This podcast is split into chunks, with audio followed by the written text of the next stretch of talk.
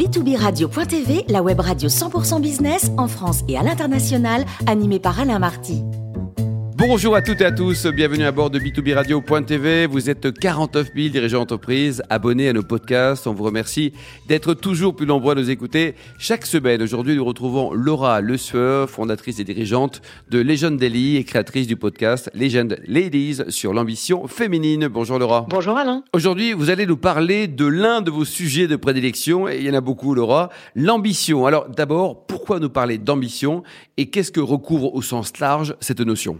Oui, tout à fait, Alain. Alors, euh, en parallèle de mon entreprise, j'ai créé le premier podcast sur l'ambition féminine, Legend Ladies, vous l'avez dit, après avoir passé des années à des fonctions commerciales au sein d'entreprises, notamment du numérique, où les rares femmes présentes, pourtant très souvent compétentes, avaient quand même beaucoup de mal à assumer leur ambition. Un peu comme si c'était un gros mot, assimilé, vous savez, à un personnage froid, sans scrupules, assoiffé de pouvoir ou d'argent. Alors qu'avoir de l'ambition, pour une femme, tout comme pour un homme d'ailleurs, ça peut être très noble. Et j'irais même jusqu'à dire que c'est recommandé. Mais alors Laura, qu'est-ce que vous mettez derrière ce terme ambition?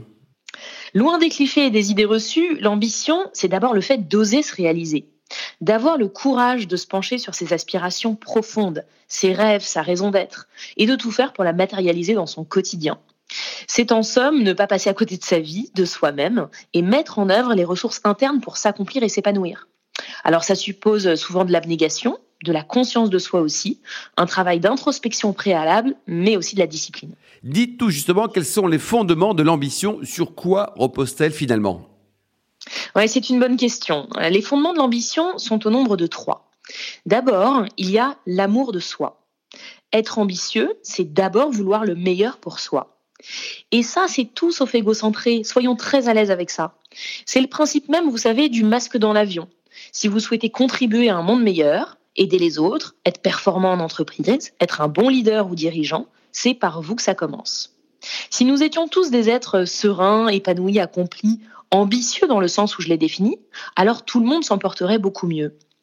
Pensez à tous ces comportements négatifs qui existent et dont les sources sont la frustration, la jalousie, la colère, l'humiliation. En fait, c'est comme un couple. Pour aimer, pour donner, il faut d'abord commencer par s'aimer soi-même, par se donner suffisamment de temps et d'attention. Le temps et l'attention, deux éléments dont les leaders ou les personnes qui ont des hautes responsabilités manquent d'ailleurs très souvent. Donc ça suppose aussi d'avancer vers ce long chemin qu'est la connaissance et l'amour de soi.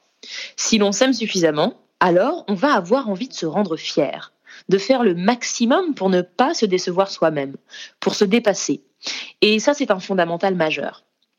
Enfin, Alain, l'amour de soi, c'est aussi la garantie que notre ambition ne va pas diverger dans le mauvais sens, qu'elle ne se place pas au mauvais endroit, par exemple dans des logiques de comparaison ou de compétition par rapport à telle ou telle personne.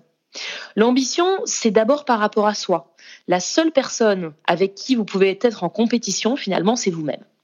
Donc vous voyez là toute l'importance de l'amour de soi comme base d'une ambition saine. Alors Laura, cet angle de vue est très intéressant car effectivement, on n'envisage que rarement l'ambition ainsi. Très bien, alors quel est le deuxième fondement? Alors le deuxième fondement, c'est l'exigence. La matérialisation de son ambition suppose à un moment donné de sortir de sa zone de confort. Et pour cela, il faut une certaine discipline, une exigence envers soi-même. On dit bien d'ailleurs se donner les moyens de son ambition. Si par exemple vous n'êtes pas sorti de votre zone de confort sur les trois derniers mois, ça signifie que vous ne progressez pas, que vous êtes sur un rythme de croisière. Une discipline évidemment que connaissent bien les sportifs de, haut niveau, par exemple. Exactement. À l'instar des sportifs de haut niveau, le souhait de progresser en permanence fait avancer. Ceux qui font par exemple les exercices trop facilement, ceux qui ne se musclent sans jamais augmenter la charge des poids, par exemple, ceux qui n'ont plus jamais de courbatures avec les entraînements, ben, ne progressent pas. Ils restent en zone de croisière. Et c'est une zone dangereuse parce que notre cerveau a envie de s'y installer. Et c'est une zone où on ne progresse pas, ni dans la connaissance de soi-même, ni dans l'avancée vers la réalisation de ses rêves. Alors, une bonne manière, euh, Alain, face à une situation ou à une décision pour matérialiser l'exigence nécessaire à l'ambition, c'est de se poser la question suivante. Que ferait ou comment réagirait la personne que je souhaite devenir dans cinq ans? Donc l'exigence, finalement, c'est le deuxième fondement. Si elle s'accompagne du premier pilier qu'est l'amour de soi, alors elle n'est pas néfaste. Alors après l'amour de soi, l'exigence pour euh, progresser et se donner les moyens de ses ambitions, parfait. Et quel est le troisième et dernier fondement? Eh bien, il s'agit de la vision. c'est la base, le moteur, le cap en fait. Avoir une vision claire de ce qu'on souhaite réaliser. C'est ce qui va nourrir la motivation, sous-jacent indispensable à l'ambition. Si cette vision est claire, nous aurons alors plus de facilité à la verbaliser et à assumer, à incarner cette ambition auprès des autres.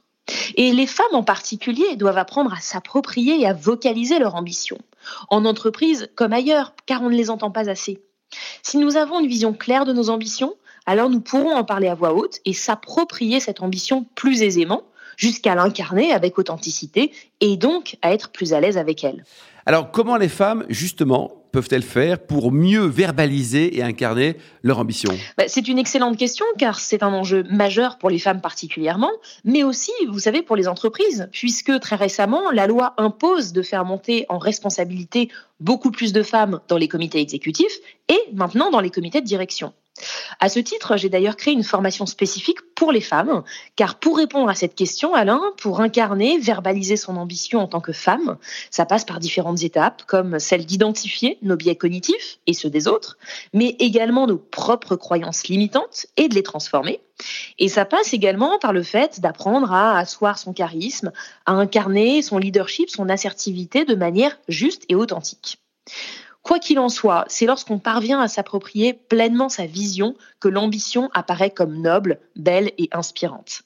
Tout simplement parce qu'elle répond à un pourquoi bien précis qui fait écho en chacune et chacun d'entre nous.